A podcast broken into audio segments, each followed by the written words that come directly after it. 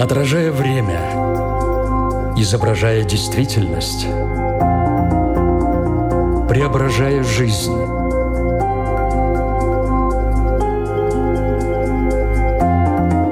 Форма выражения. Программа о том, как мы проявляем себя в этом мире –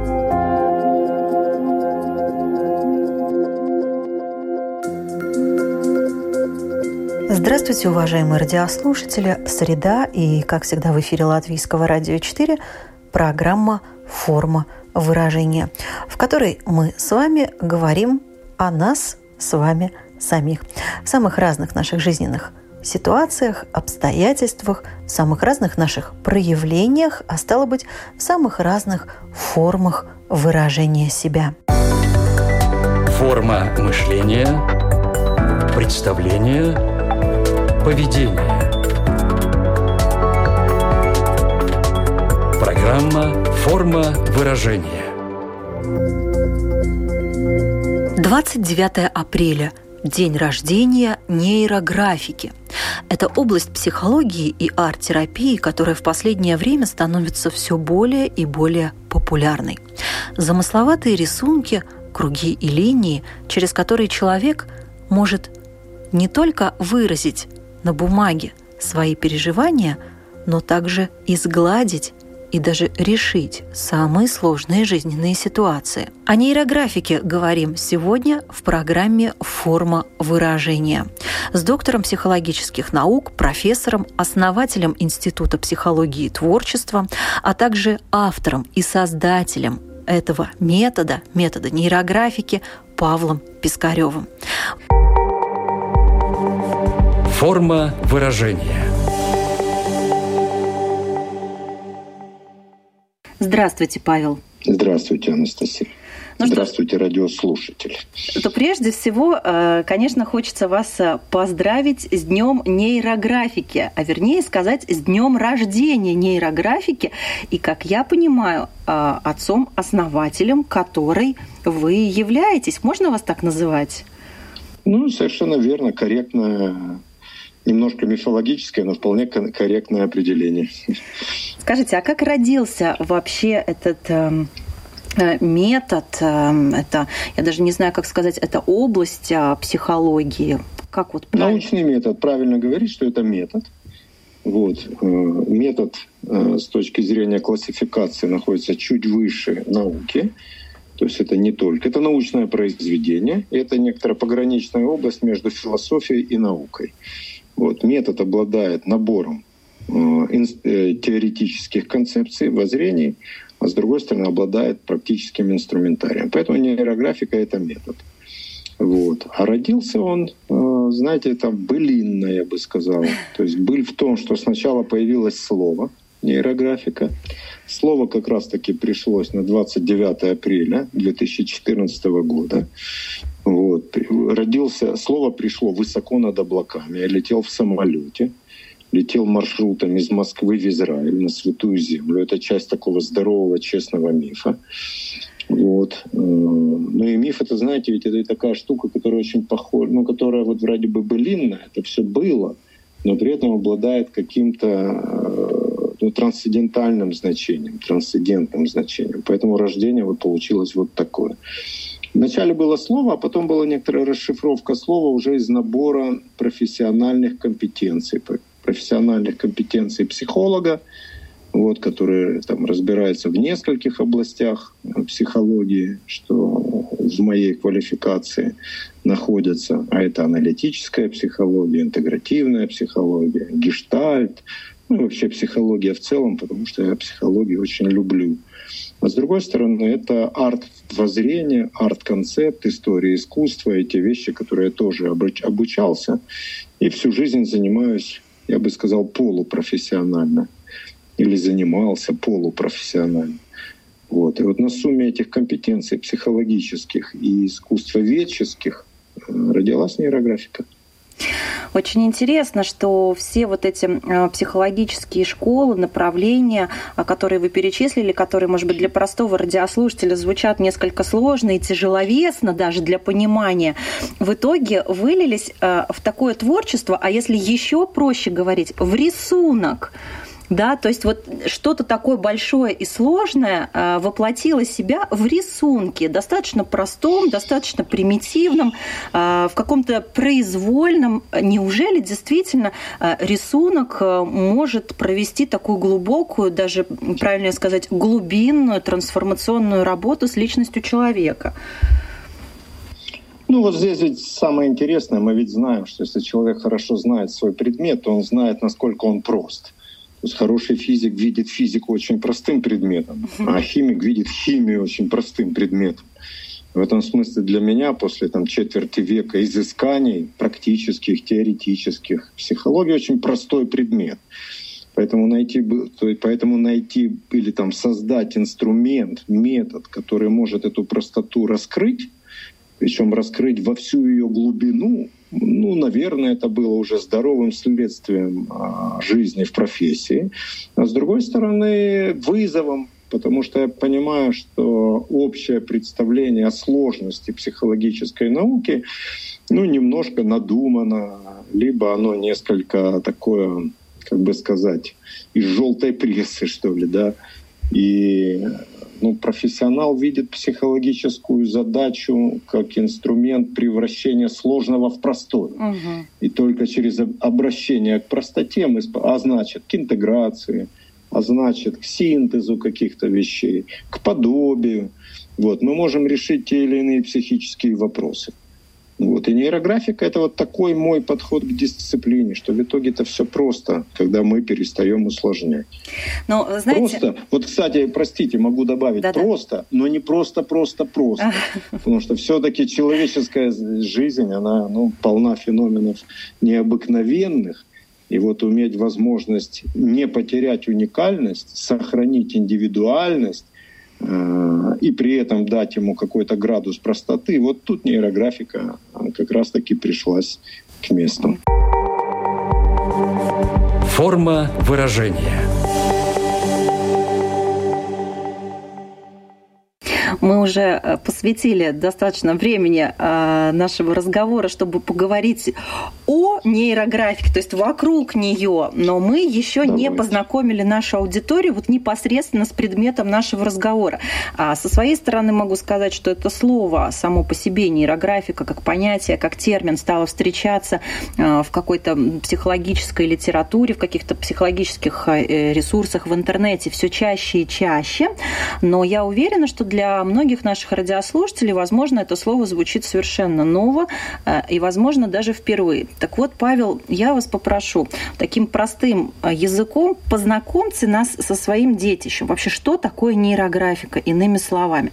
Вот для тех, кто еще ни разу не видел и не понимает, о чем идет речь. Что это?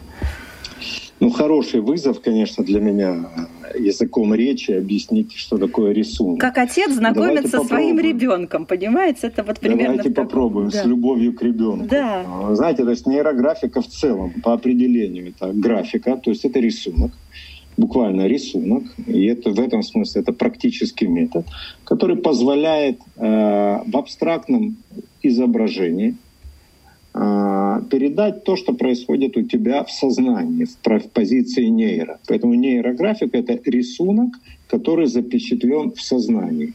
Чего тут не хватает в этом определении, в самой в определении нейрографика? Что там, где есть нейрографика, нейро, там всегда есть какое-то ключевое слово, какой-то символ, выраженный словом. То есть тема, которую мы работаем. И в этом смысле, то есть тема, а что такое тема? Моя семья, мой бизнес, мое здоровье, мое состояние, завтрашний день, послезавтрашний день. То есть те задачи, которые люди решают. Вот они как бы остались за определением, вот, и, но, они, но их всегда несет в себе рисующий. Поэтому рисующий человек всегда рисует э, свою тему. У нас нет изображений без того, чтобы они несли в себе задачу. Вот, поэтому это практический метод. С другой стороны, мы рисуем некоторые графические коды. И вот тут очень любопытно, потому что образ нейро, вот я имею в виду именно образ, как выглядит, он очень универсален для природы. И именно так же, как выглядит нейро, вот если открыть картинки нейро, любые, примерно так же выглядит в природе все. Так выглядит микрокосм, э, я имею в виду биологический мир, да, природа, вот, срез дерева, какие-то линии, которые природа создает, там, трещины на штукатурке. Все это как бы определенного рода графика. И также выглядит макрокосм, буквально космос. И когда мы смотрим на небо, если мы забываем, что это небо, то мозг видит то же самое, как устроен он сам и как устроена микро. И фактически мы говорим, что нейрографика — это некоторый универсальный графический код Вселенной. Язык. Язык. Вот. И на этом языке мы можем рассказать все, что угодно для самих себя. А раз мы можем рассказать все, что угодно, то мы можем э, переформатировать в позитивный образ.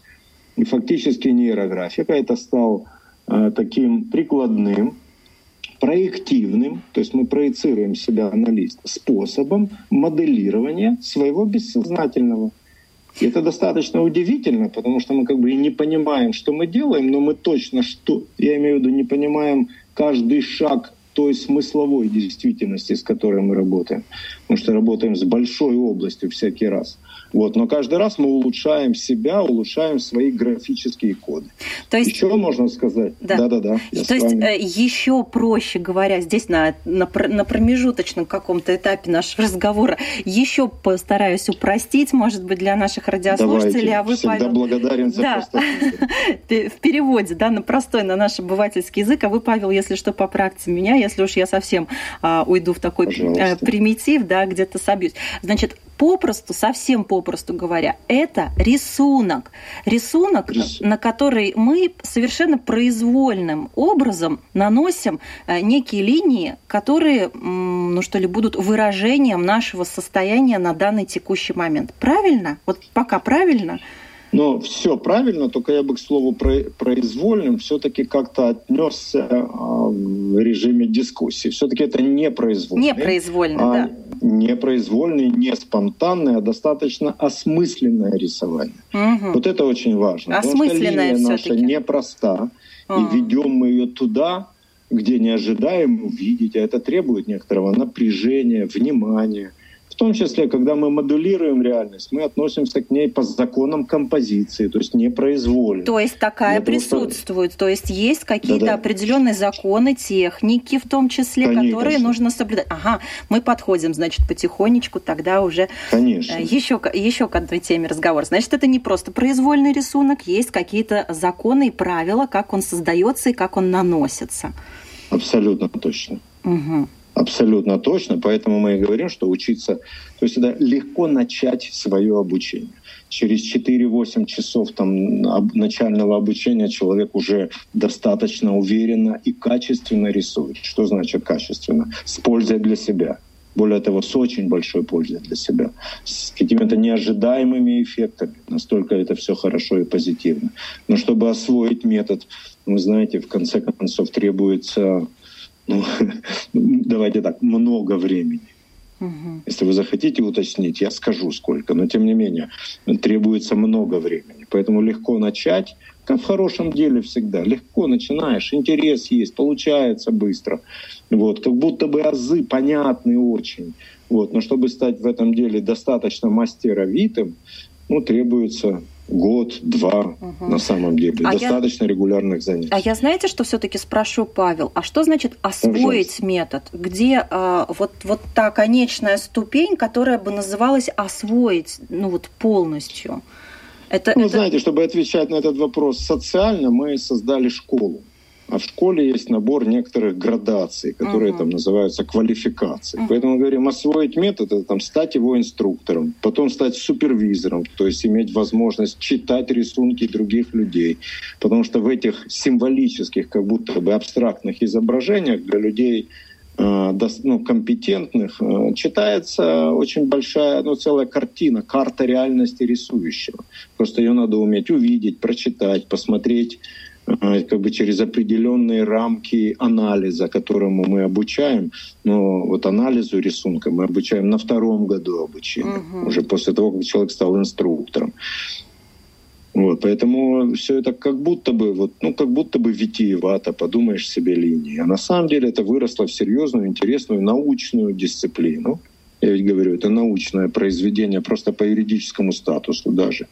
Вот. И в этом смысле, как любая серьезная штука, требует к себе, тем более связанная с жизнью людей, с работой с другими людьми, да, что вот из приключения артистического она превращается в такую в экспедицию психологическую, исследовательскую, трансформирующую. Ну и, конечно, мы готовим людей так, чтобы они были в этом компетентны и это наша забота и в некотором смысле боль.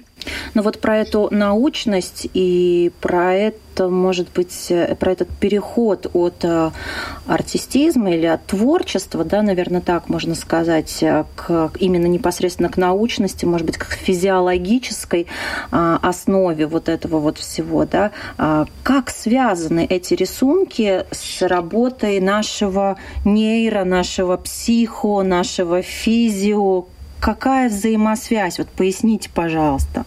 Ну, давайте вот даже самый главный актив графический, да, потому что если мы говорим про искусство, надо сказать, а что у нас нового для искусства? Потому что искусство начинается там, где вообще появляется новизна да, из декоративно-прикладного творчества, мы говорим про арт, про новизну. Такой линии, как, как есть у нас, не было никогда. И сама линия, она звучит. Вот я уже повторил один раз, сказал один раз эту формулировку. Это линия, которая не повторяет сама себя на каждом участке своего движения, и ведем мы ее туда, где не ожидаем увидеть. А это что значит? Что логика нашего рисования выключается. И человек входит туда, в ту область, которая сейчас психологами, социологами, философами обозначена как область неопределенности – то есть он входит в, не, в необыкновенное переживание. Это сильно отличается от того, что если бы он рисовал понятное себе. Когда человек рисует понятное себе, он создает как бы изображение своего стереотипа. И ему становится комфортно, он в этом отдыхает, все uh-huh. в порядке. А когда человек начинает рисовать идти туда, где не ожидает себя увидеть, он сталкивается с неопределенностью. Она безопасна с точки зрения окружающей среды, но она тут же поднимает волнение внутри, волнение эмоциональное, волнение интеллектуальное в том числе, волнение телесное. Если там взять эту линию, можно в YouTube легко найти просто как бы ссылку на описание да, этой чтобы линии, понимать, как это выглядит, да. то тут же становится не по себе. Мы встречаем все те сопротивления, которые у нас внутри существуют по отношению к реализации той самой темы, которую я взял для рисования. То есть, если я хочу наладить отношения со своим близким человеком, ну, просто как-то подогреть отношения, чтобы было больше любви, больше добра, или наладить контакт с собственным ребенком. У меня внутри есть сопротивление к этому. Обиды накопленные, непонимание, как это можно сделать и так далее. И мы входим в область сопротивления. И вот тут-то начинается проблематика психологическая и физиологическая. Потому что сознание и тело — две части одной кибернетической системы. Это закон. И это очень просто сама линия нас уже бросает в область практической психологии. Вот это вот любопытно. Это самое начало, вот если это понятно, то, что я говорю. Форма выражения –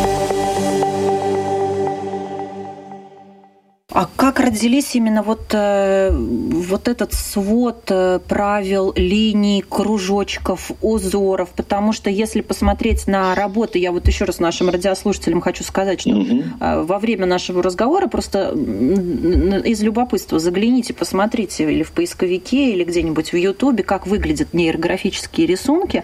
А, и вот у меня в связи с этим вопрос. То есть они все выдержаны в одной какой-то определенной технике, да? Как Стилист стилистики, стилистики, да, стилистики, да, можно сказать. Как э, родился вот этот свод э, каких-то таких стилистических правил, особенностей, символов? Как, почему именно линия такая немножко преломленная, да, вот эти кружочки? Э, Давайте объясню. Это очень просто, на самом деле, по-моему, просто. То есть мы говорим о некотором языке, в каждом языке есть какой-то набор знаков, букв. Да? Там, в русском языке 32, в английском 26. Не знаю, сколько в латышском, но там и так далее. Вот. Графически, графику можно рассматривать как язык. И в графике есть четыре знака всего. И это даже много, потому что мы знаем, там компьютерный язык состоит из двух знаков. Единица и ноль. Азбука Морзе, которая, на которой можно сказать все, тоже состоит из двух знаков, точка и линия, помните? Вот, поэтому четыре знака — это достаточно богатое символическое, символическое описание, с помощью которого можно передать все состояния. И более того, графические элементы языка, они архетипические, потому что человек архетипический, то есть очень глубинные для психики, Потому что человек стал реагировать на графическую фигуру намного раньше, чем вообще хоть как-то артикулировал речь. Что я имею в виду? Например, Солнце. Солнце — это круг. И на круг, на Солнце реагирует даже подсолнух, когда поднимает голову вместе с восходом Солнца. Реагирует вся природа. Круг является некоторым элементом действительности, на который реагируют очень глубинные состояния психики. Мы всегда говорим, то, что кругло, то безопасно, то э, позитивно, то солнечно, то светло, то свято. Помните нимбы э, над головами святых, причем во всех конфессиях и религиях и так далее, и так далее. Круг — это некоторое послание о добре, о целостности. И всегда мы, когда мы рисуем круг или округление, то есть часть круга, мы сразу создаем некоторый мотив позитива. То есть мы говорим на языке эмоционального интеллекта. Другая форма — треугольник, который, по сути, клык, шип, разбитое стекло, копье, кинжал, то есть несет в себе угрозу. И иногда это может быть позитивная угроза, там, угроза обыденности, например, когда мне надо создать сложную композицию, там, поднять себя с дивана и идти делать бизнес, например, вырастить себе мотивацию. Но с другой стороны, как бы угроза может быть и в конфликтной ситуации, в которую я боюсь попасть. Например, я однажды разорился в бизнесе и боюсь его второй раз начинать. И тогда я создаю композицию угловатую, треугольную. А это тоже архетипический знак, он древний. Потому что человек еще не был мыслящим человеком, а он уже боялся углов и остроты, как боится все живое. Вот. И в этом смысле он, э, как бы округляя углы, мы снимаем напряжение конфликта и возвращаемся к идее круга гармонии. У нас даже есть, есть такое третий... выражение, да, сгладить углы. Недаром да, оно, да, наверное, да, в языке сгладить углы, как бы, да. Они как бы на всех языках существуют подобные фразы. Вот. Третий элемент, графический, это квадрат, который к нам пришел из палеолита, потому что символический, графический квадрат — это суть камень, а освоение камень, природы камня — это, в общем-то, то, что человека начало отделять от природы. Человек начал строить себе жилище, создавать первое орудие труда. Вот там лежит а, идея надежности, идея уверенности в том, что можно жить в этой дикой, по крайней мере, в те времена, дикой природе, можно создавать какое-то ощущение надежности себе. И в этом смысле, когда мы рисуем квадраты, мы формируем вот такое эмоциональное послание. И четвертый графический элемент — это, собственно, линия — но то, что я сказал про три базовых фигуры, три базовых элемента графического языка, это весть не. Новая в том, что мы знаем, как эти фигуры не только нанести на лист, но мы знаем, как сделать такие, поступить таким образом, чтобы они на нас влияли, чтобы их значение попало в нашу вот область бессознательную. И вот это благодаря вот этой уникальной линии, которая у нас есть. Я все-таки... Которая близ которая близка к природе, потому что в природе ни один элемент не повторяется. В природе нет стереотипа. Стереотип создает человек в процессе логистических действий. Вот это очень интересно. Поэтому я говорю, что линия — главный актив. Форма выражения – именно линия является основополагающей в работе и влиянии этого рисунка уже непосредственно на вот самого человека? Два элемента графических создают в целом графический стиль. Поэтому, потому что мы уже на языке искусствоведов говорим о некотором новом стиле в искусстве. Вот. Э, первое — это линия, второе — округление. Что нам дает линия? Линия, с одной стороны, вводит нас туда, где мы переживаем дискомфорт. А все, наверное, уже знают, не надо даже учить никого, что зона роста находится в зоне дискомфорта. В зоне комфорта мы чувствуем себя прекрасно, там нет развития. И вот эта линия нас моментально бросает в дискомфорт, в некоторое э, от, отвергнутое либо подавленное я, где лежит вся проблематика человека. Но там же лежит ресурс, психический ресурс, интеллектуальный ресурс, который при мобилизации вдруг дает огромное количество силы. Более того, там у человека больше силы, языком Юнга я сейчас говорю, в тени у человека намного больше силы, потому что человек туда никогда не заходил. Там полны кладовые, полны кладовые нейронов, полны кладовые опыта. Весь вопрос, как этот опыт ассимилировать, применить. И вот тут-то второй прием становится важным — округление. Но еще раз про линию. Ввиду того, что линия очень бионична, а у нас, как в любом методе, есть некоторые принципов, ну, как бы принципов 10. Один из принципов гласит, э, что решение обладает качеством бионики. Очень тонкая фраза, потому что любое решение должно быть поддержано всем организмом, не просто логично выдумано. И когда человек придумывает решение в своей жизни, важно, чтобы организм его поддержал, чтобы все тело хотело исполнить это решение. Откликнулось, а как только... мы говорим, да? Откликнулось uh-huh. абсолютно точно, чтобы было желание встать и идти делать то, что ты сумел сформулировать, артикулировать каким-то образом. Более того, тело первично. Тело первично по отношению к мышлению. Мышление три, вторая производная от телесности, но это немножко сложно пускай. Вот. И вот когда мы входим в эту область, где лежат все сопротивления, мы начинаем применять второй графический прием — округление. Округление, с одной стороны, на уровне символическом дает возможность перевести вот этот угол в круг, то есть конфликт в гармонию, uh-huh. и люди начинают переживать ощущение гармонии. А с другой стороны, с точки зрения нейро, вот нейро, нейронаук, мы как будто бы входим в область, я говорю как будто бы только потому, что это пока не подтверждено научным исследованием, но наши гипотезы разделяет целый ряд серьезных нейрофизиологов и нейропсихологов. У нас появляется возможность связывать и нейронные сети за счет этого округления, потому что линия — это мысль, выраженная в определенной графической модели. А когда у нас есть возможность каким-то образом связать мысли — мы фактически связываем некоторые нейронные связи, создаем. А создание новых нейронных связей — это просто выход из любой проблематики. И у нас даже есть такие там, стандартные уже выражения, это уже аксиомы, что, например, любое, что решение — это количество привлечен, это энергия привлеч... А, решение любой проблемы происходит тогда, когда энергия привлеченных нейронов превышает энергию сложности задачи. Понимаете, что я сейчас говорю? Я сейчас говорю, что нет сложных проблем у людей. Есть просто недостаточно привлеченных нейронов для решения поставленной задачи. И как только мы научаемся собирать нейроны в сумму, речь не идет о том, чтобы быть гениальным качественно, речь идет о том, чтобы быть гениальным количественно. Вот что интересно. Угу. И это дает шанс любому человеку. А вот любому. эти нейроны как раз там и, и ищутся в этих в тенях, в, за пределами зоны комфорта. Абсолютно точно. Абсолютно точно. И там у нас его очень много, потому что, в общем-то, человек, и это тоже не мной придумано, это уже такие аксиомы, когда еще 20, второй половины 20 века, что человек использует свое сознание процентов там на 7-10. Угу. Если человек как бы мобилизует свое сознание на 12 процентов, он, он просто гений, так, вот так он активен интеллектуально. А если мы можем создавать нейронные сети сами, то мы можем активировать мозг намного больше, чем у нас активирован в обыденности. Тем более, что если мы говорим о решении проблем, то проблема всегда там, где мозг не хочет думать, отказывается думать, то есть фрустрирован.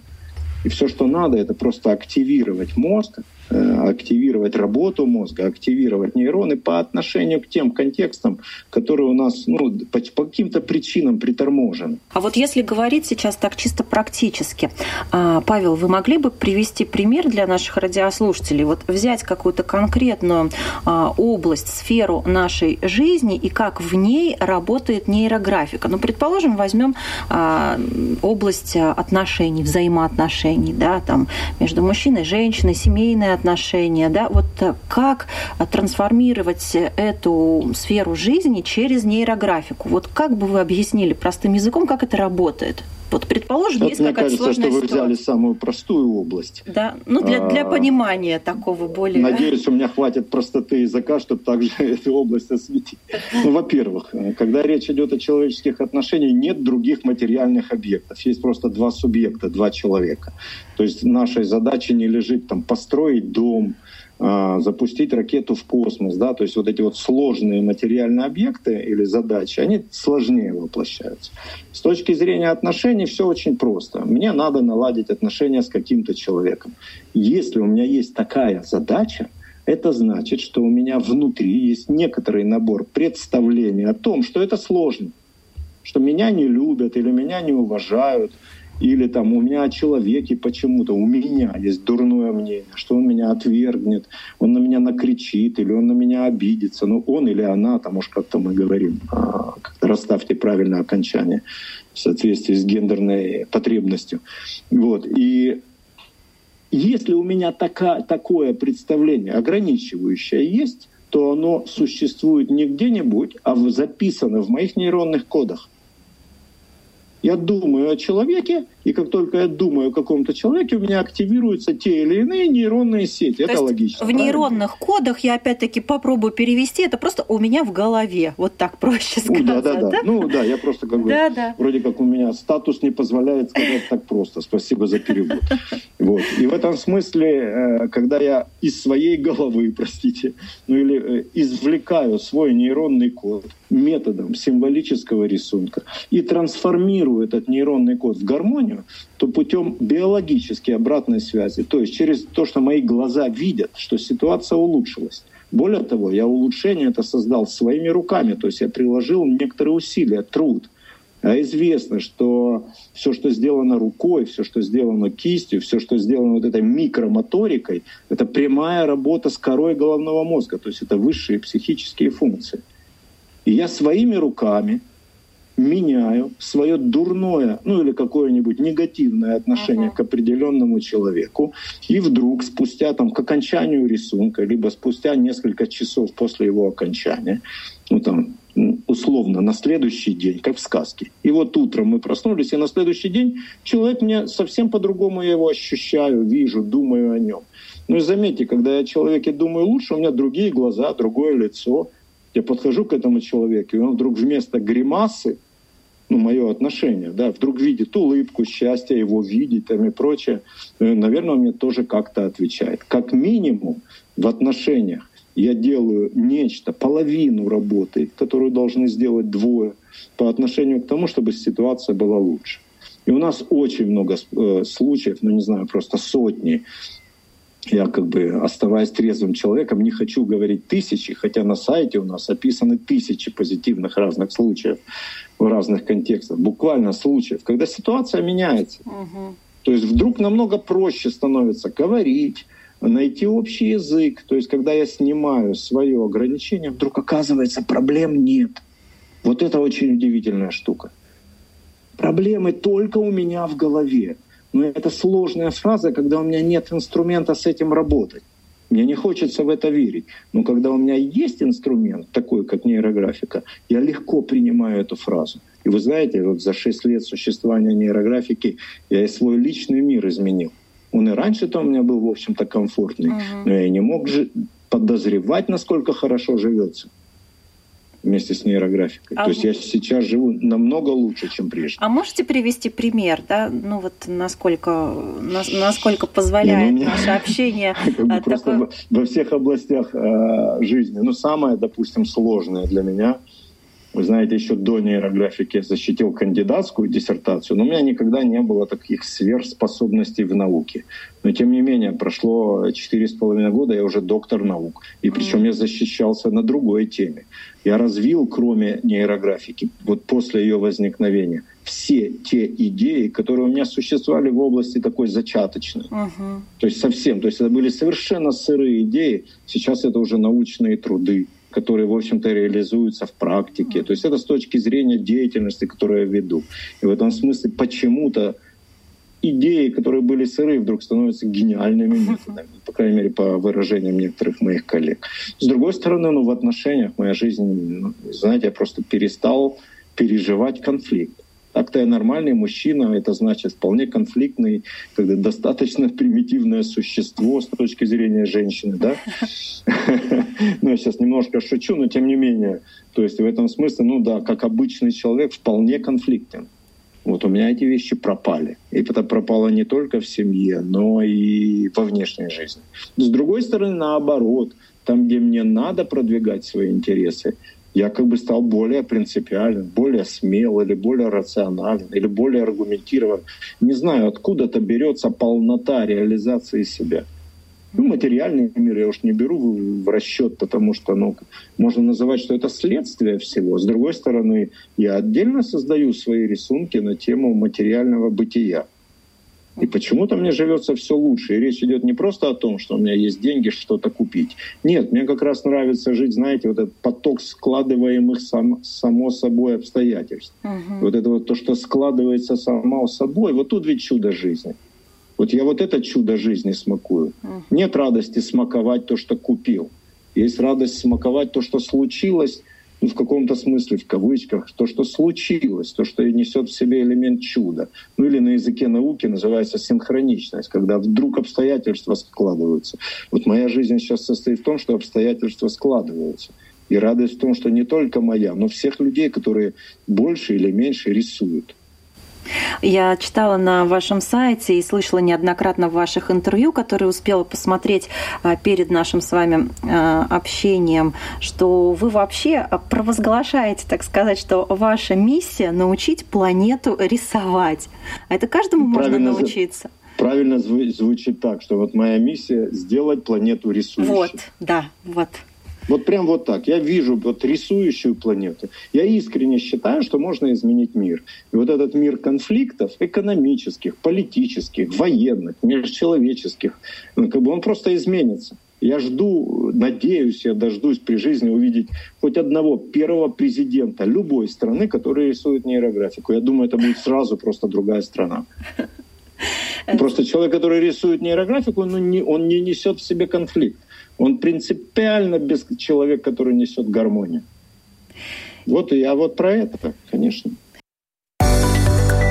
Форма мышления, представление, поведение. Программа «Форма выражения».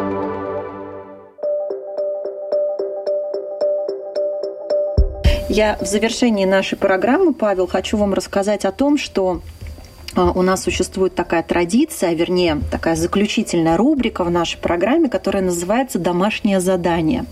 И всегда мы наших гостей, наших экспертов просим, приглашаем дать нашим радиослушателям какое-то домашнее задание. Вот в области, а, которую представляете вы, можете ли вы дать какое-то домашнее задание? Могу, могу.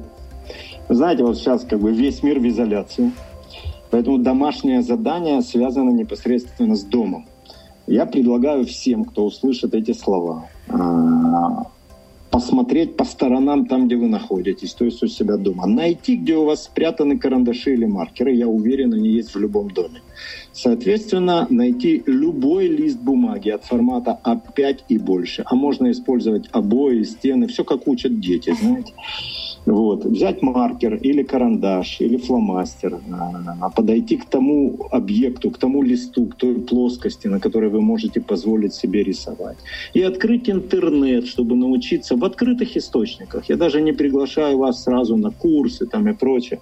Набрать термин э, нейрографическая линия поисковике прослушать ролик там в 5 минут и попробовать ее рисовать. И у вас тут же жизнь начнет меняться к лучшему, снимется стресс и так далее, и так далее, и так далее. Она просто достаточно э, часто или ритмично. Не знаю, надо посвятить этому время. Вот и все не выходя из собственного дома. Тогда я уверен, что когда снимут карантины и запреты на передвижение, вы первым делом пойдете покупать себе наборы маркеров, это точно. Ну что ж, спасибо вам большое, Павел. Такое очень э, актуальное, очень полезное пожелание, потому что и в рамках э, сидения дома, и в рамках того, что так хочется какой-то тоже творческой реализации, несмотря на то, что мы тут заперты все э, в такой изоляции. Спасибо вам большое. Пожалуйста. Форма выражения. Это была программа «Форма выражения», в которой сегодня, 29 апреля, мы говорили о нейрографике, психологическом методе, методе арт-терапии, который родился именно в эту дату, 29 апреля, именно сегодня отмечает свой день рождения. Ну а говорили мы с его создателем, доктором психологических наук, профессором, основателем Института психологии и творчества, автором этого метода Павлом Пискаревым. Ну а я, Анастасия Ружанская, с вами прощаюсь. До следующего выпуска программы. Мы с вами увидимся в следующую среду на Латвийском радио 4. Всего вам доброго. Отражая время, изображая действительность, преображая жизнь.